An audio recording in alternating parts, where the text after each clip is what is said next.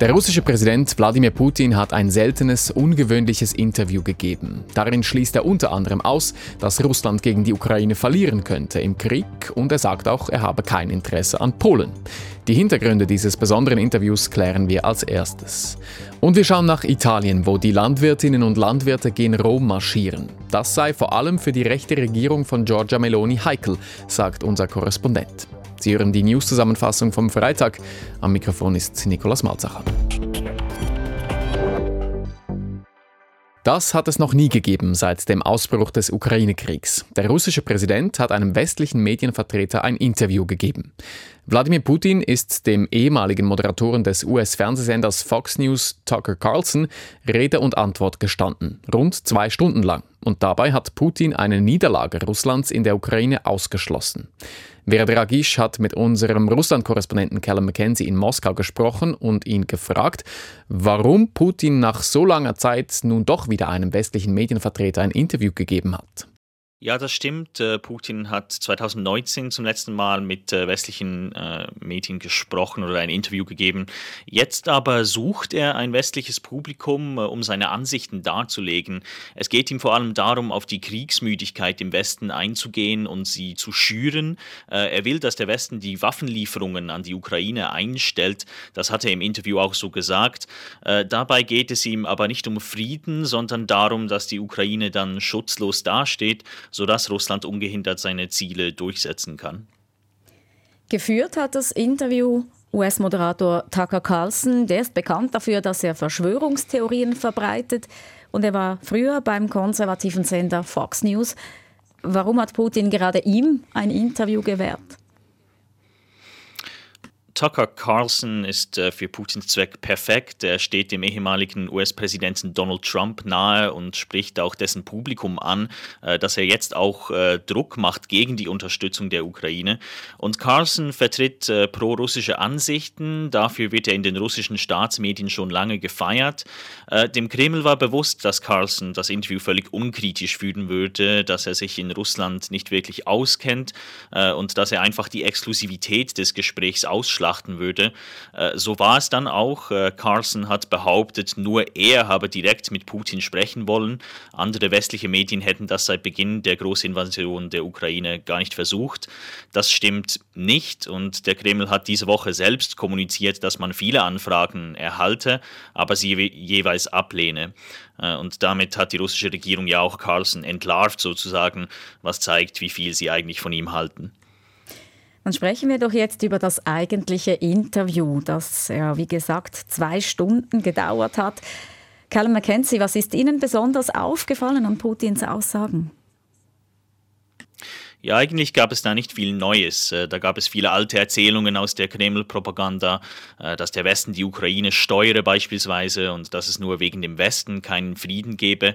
Äh, Putin hat in Aussicht gestellt, dass Russland den inhaftierten Wall Street Journal-Reporter Evan Gershkovich freitauschen könnte. Ähm, aber interessant war vor allem der Anfang des Interviews, bei dem Putin eine halbe Stunde lang über die Geschichte Russlands und der, der Ukraine referierte. Äh, damit reagierte er nämlich auf Carlsons Frage, ob die USA und die NATO den Angriff auf die Ukraine provoziert hätten. Putins Ausführungen gehen bis ins 9. Jahrhundert zurück, ein regelrechter Geschichtsexkurs. Nicht unüblich bei Putin. Was will er damit erreichen? Ja, grundsätzlich war es das Ziel seines Vortrags, aufzuzeigen, dass Russland angeblich ein historisches Anrecht auf ukrainisches Gebiet habe. Äh, seine Thesen sind aus Sicht der Wissenschaft abenteuerlich und ohnehin hatte Russland die Grenzen der Ukraine eigentlich vor langer Zeit offiziell anerkannt. Interessant ist, dass er die Frage zur NATO zunächst ignoriert hat und es ihm wichtig war, ganz am Anfang über diese Geschehnisse vor hunderten Jahren zu reden. Äh, Im Westen gibt es viele Leute, so wie auch Tucker Carlson, die glauben, die NATO habe diesen Krieg provoziert und Russland reagiere damit auf reale Sicherheitsbedenken. Aber Putin betont sein nationalistisches und revanchistisches Geschichtsbild und ich finde, das sagt einiges über Putin und über die eigentlichen Auslöser dieses Kriegs aus. Es ist Putins ideologisches Ziel, die Ukraine unter Russlands Kontrolle zu bringen? Putin hat dann aber die NATO doch angesprochen und im Interview einen Angriff auf die NATO-Staaten Polen oder Lettland ausgeschlossen. Wie schätzen Sie diese Aussage ein? Heute kann keiner sagen, ob Russland auch andere Länder angreifen will. Es wäre schon ein Wagnis für Russland, einen NATO-Staat anzugreifen, aber schon die Ukraine anzugreifen war ein Wagnis. Übrigens auch eins, das Russland zuerst lange und wiederholt ausgeschlossen hat. Es kommt darauf an, welche Ambitionen der Kreml hat und welchen Nutzen er in einem solchen Angriff sieht. Grundsätzlich hat Putin schon den Anspruch, in Osteuropa die dominante Großmacht zu sein. Aber für den Moment ist es ihm wichtiger, dass die Idee solcher Angriffe im Raum steht und die Nachbarn Russlands verunsichert sind. Das Interview wurde in Moskau geführt und es hat auch dort zu reden gegeben. Wie kommt das Interview in Russland an? Ja, das russische Staatsfernsehen hat zu Beginn dieser Woche fast unaufhörlich über Carlson und seinen Aufenthalt in Moskau berichtet und die Zeitung Moscow Times beruft sich auf Quellen aus dem Kreml, die über Carlsons Ankunft sehr aufgeregt waren. Äh, der Kreml verkauft das Interview als großes Gespräch mit einem Medienstar aus dem Westen, der Putin und Russland anhören will. Äh, das kommt Putin bei den Wahlen in Russland jetzt gelegen. Heute Morgen zeigt das Staatsfernsehen das Interview äh, in Ausschnitten und analysiert es eingehend. Ich habe vorhin den Fernseher kurz eingeschalten. Ähm, aber ursprünglich wurde das Interview ja auf X publiziert, äh, dem ehemaligen Twitter. Äh, dort können es Russinnen und Russen nicht schauen, weil die russischen Behörden die Webseite blockieren. Sagt unser Russland-Korrespondent Callum McKenzie. Auch in Italien rollen jetzt die Traktoren auf die Hauptstadt zu. Für dieses Wochenende haben die Landwirtinnen und Landwirte einen Marsch auf Rom angekündigt. Und für die rechte Regierung von Giorgia Meloni ist das heikel, denn die Landwirtschaft gehört traditionell eigentlich in ihr eigenes konservatives Lager. Die Bäuerinnen und Bauern wehren sich unter anderem gegen hohe Treibstoffkosten und gegen Steuern, ähnlich wie in den letzten Wochen in Deutschland oder Frankreich. Aber es gibt auch noch weitere Gründe für diesen Marsch auf Rom, sagt unser Italien-Korrespondent Franco Battel. Ami Ali hat mit ihm gesprochen. Es geht natürlich stark ums Geld, also ums Einkommen der Bäuerinnen und Bauern. Da werden etwa Landwirte interviewt, die sagen, für ein Kilo Kopfsalat bekomme ich von meinem Händler 40 Centesimi, also etwa 35 Rappen, während dann dieses Kilo Kopfsalat im Laden gewaschen und abgepackt für über 10 Euro verkauft wird. Und da fragen sich die Leute, die Bäuerinnen und Bauern, wo bleibt dann dieses Geld? Also wer profitiert davon? Das ist das eine. Das andere sind die gestiegenen Preise für Strom, für Gas, für Benzin. Und dann gibt es noch ein Problem, das vielleicht weniger bekannt ist, aber Italien leidet stark unter dem Klimawandel. Jetzt ist Winter, eigentlich müsste es hier regnen, tut es aber nicht. Die Bäuerinnen und Bauern müssen bewässern und auch das kostet und die Leute sagen, das alles können wir uns einfach nicht mehr leisten. Es geht also um die Lebensgrundlage, um die Margen zum Teil. Es geht um Wirtschaftspolitik. Die Landwirtschaftspolitik in Italien wie in anderen EU-Ländern wird ja stark durch die EU geprägt. Und welche Rolle spielt denn Brüssel jetzt bei der Kritik der italienischen Landwirtinnen und Landwirte? Brüssel wird hier in Italien gern für vieles, wenn nicht gar für alles verantwortlich gemacht.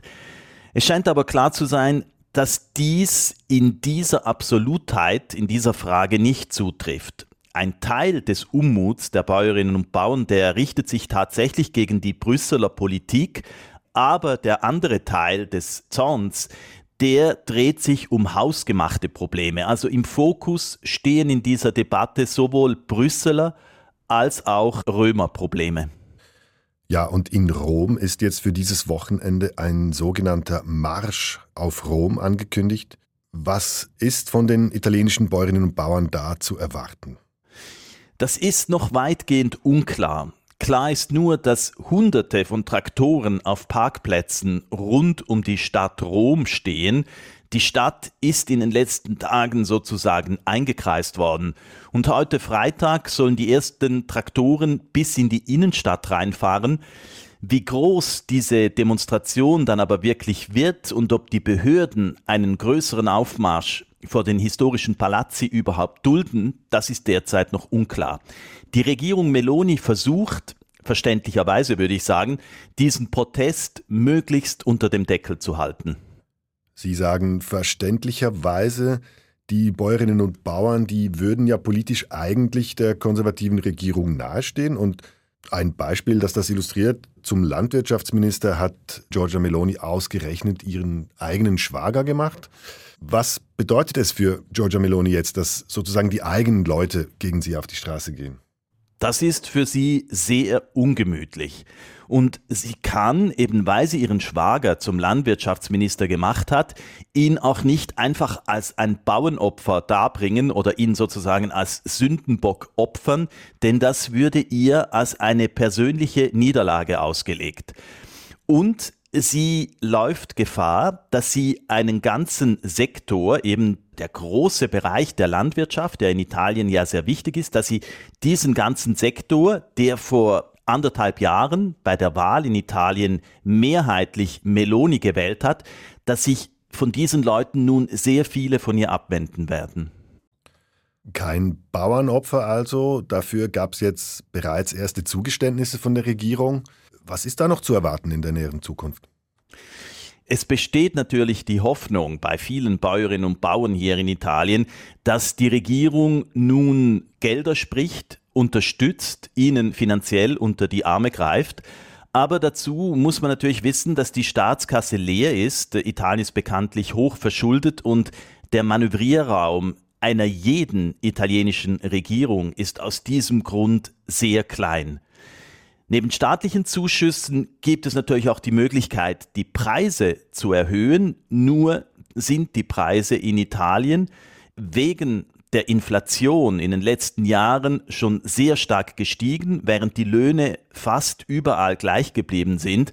Also auch hier sehe ich wenig Spielraum für die Regierung Meloni. Und darum ist sie auch in dieser Lage jetzt sehr gefordert. Und man muss auch sagen, dass das Publikum, das diese Bauernproteste vor dem Fernseher verfolgt, in der Regel sehr viele Sympathien hegt für die Leute, die da auf die Straße gehen. Jetzt ist Giorgia Meloni seit rund eineinhalb Jahren im Amt. Inwiefern sind diese Bauernproteste jetzt symptomatisch für ihre bisherige Regierungszeit? Mein Eindruck ist es, dass es Giorgia Meloni schafft, sich auf der internationalen Bühne Gehör zu verschaffen, auch zum Teil auch wirklich glänzen kann, wenn sie zum Beispiel mit dem ungarischen Premierminister Orban über die Hilfe an die Ukraine verhandelt. Aber in der Innenpolitik ist ihr zumindest bisher wenig gelungen. Italien hat viele wirtschaftliche Probleme. Zum Beispiel ist in den letzten Wochen klar geworden, dass Fiat oder wie der Konzern nun heißt, Stellantis, immer weniger in Italien produziert. Oder die Staatsschuld in Italien bleibt sehr hoch, die Steuern bleiben auch sehr hoch und jetzt kommt noch dieses Problem an ihrer eigenen politischen Basis dazu mit den Bäuerinnen und Bauern. Also in all diesen Bereichen, vor allem in der Finanz- und Wirtschaftspolitik, ist Meloni bisher kein großer Wurf gelungen und das scheint mir die eigentliche Achillesferse dieser Regierung zu sein. Franco Battel ist unser Italien-Korrespondent. Deutschland der Neinsager in der EU. Deutschland hat in den vergangenen Monaten immer wieder EU-Gesetze blockiert.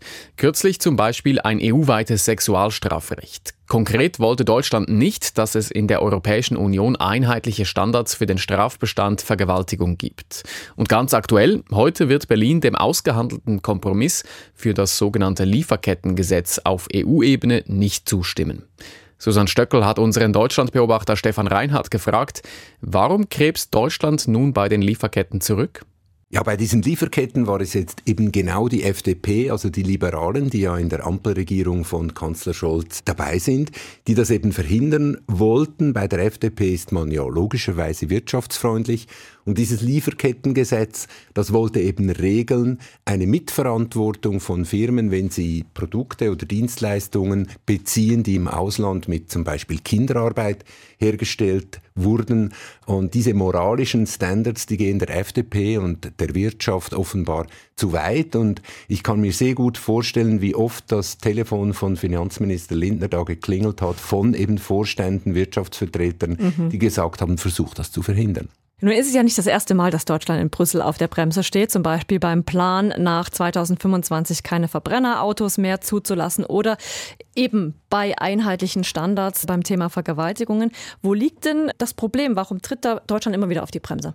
Es ist eben so, dass Deutschland ja die Meinung der Regierung vertreten soll oder muss. Das ist ja eigentlich logisch. Und in dieser Regierung sitzen eben Parteien mit ganz unterschiedlichen Zielen. Wenn wir das Klima anschauen, hat natürlich haben die Grünen ein anderes Ziel als zum Beispiel die FDP. Verbrennermotoren, da will die FDP die Industrie unterstützen, die Autos herstellen will. Und die Grünen wollen das eben nicht. Und diese gemeinsame Stimme da zu finden, ist in einer solchen Koalition natürlich schwierig. Man kann also sagen, es hapert in der Ampelregierung, in der deutschen Dreierkoalition und das wirkt sich auf die EU aus.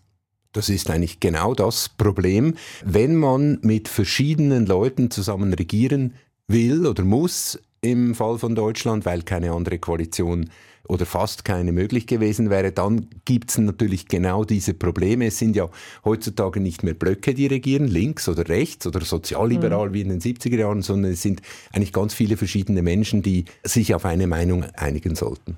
Jetzt ist die EU bekanntlich riesig, 27 Länder sind es, die müssen alle eine gemeinsame Linie finden. Wie verlässlich ist denn Deutschland als EU-Partner aktuell mit dieser Ampelregierung? Also ich glaube, ich würde nicht die deutsche Verlässlichkeit in EU-Fragen grundsätzlich in Frage stellen. Es ist völlig klar, dass, die, mhm. dass Deutschland zur EU steht. Man war da als Gründungsmitglied, das betont Scholz auch immer.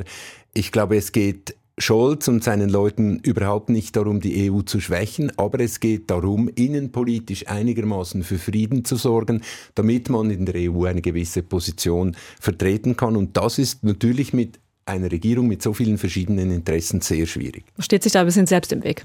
Im Prinzip schon, ja. Es ist natürlich Rücksicht auf den eigenen Koalitionspartner. Es bringt ja Scholz nichts, wenn er seine Position in Brüssel durchbringt, aber zu Hause in Berlin die Koalition zum Platzen bringt. Also er muss da enorm viel austarieren, sprechen, fühlen, wie geht es euch, damit am Schluss einigermaßen alle damit leben können. Eine Zwickmühle. Und Einigungen werden generell auf EU-Ebene, hat man so ein bisschen das Gefühl, immer schwieriger. Ja, keinesfalls nur wegen Deutschland. Gleichzeitig steht die EU immer mehr unter Druck. Jetzt sind bald EU-Wahlen auch. Können Sie sagen, welchen Einfluss haben diese Verzögerungen bei den Gesetzen auf die Wahlen, die anstehen?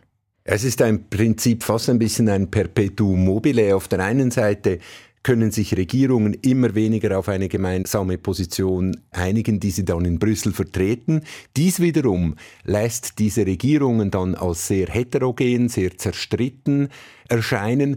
Dies wiederum hat einen großen Einfluss auf die Rechtswählerinnen und Wähler, also die, die wirklich rechtsextrem wählen, in Deutschland jetzt die AfD. Die AfD macht eigentlich auch Koalitionen unmöglich, weil eben keine Blöcke mehr, sondern alle gegen die AfD jetzt in diesem Fall oder das Bündnis Sarah Wagenknecht. Und das alles nützt letztlich der AfD oder den Extremrechtsparteien in Europa. Die können eigentlich nur zuschauen, wie sich die etablierten Parteien hier zerfleischen sagt unser Auslandredaktor Stefan Reinhardt. Zwischen China und Russland gibt es einen klaren gemeinsamen Nenner. Sie kritisieren die USA und sie wollen eine neue Weltordnung. Die beiden Staatschefs Wladimir Putin und Xi Jinping haben am Donnerstag zusammen telefoniert und laut dem Kreml kritisieren die beiden Staatschefs die Zitat Einmischung der USA in innere Angelegenheiten. Was genau versteht China darunter? Amir Ali hat darüber mit Simona Grano gesprochen. Sie forscht an der Universität Zürich zur chinesischen Sicherheitspolitik und auch zu geostrategischen Interessen. Ich glaube, was Sie darum verstehen, ist, dass die beiden Positionen China und Russland sehr ähnlich sind, weil sowohl Xi als auch Putin glauben, dass sie von den westlichen Ländern und den USA vor allem unterdrückt werden. Putin wegen des Krieges in der Ukraine und China wegen des technologischen Wettbewerbs mit den USA.